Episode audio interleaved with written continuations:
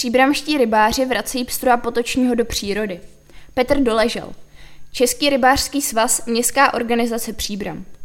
V polovině dubna vysadili členové městské organizace Českého rybářského svazu Příbram do Příbramského potoka 5000 kusů váčkového plůdku pstruha potočního. Osadili jim nádherný úsek potoka od Příbramy do trhových dušníků.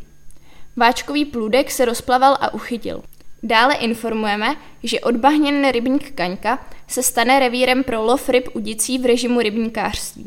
Návrh byl schválen radou a zastupitelstvem města na základě žádosti místní organizace Českého rybářského svazu městské organizace Příbram.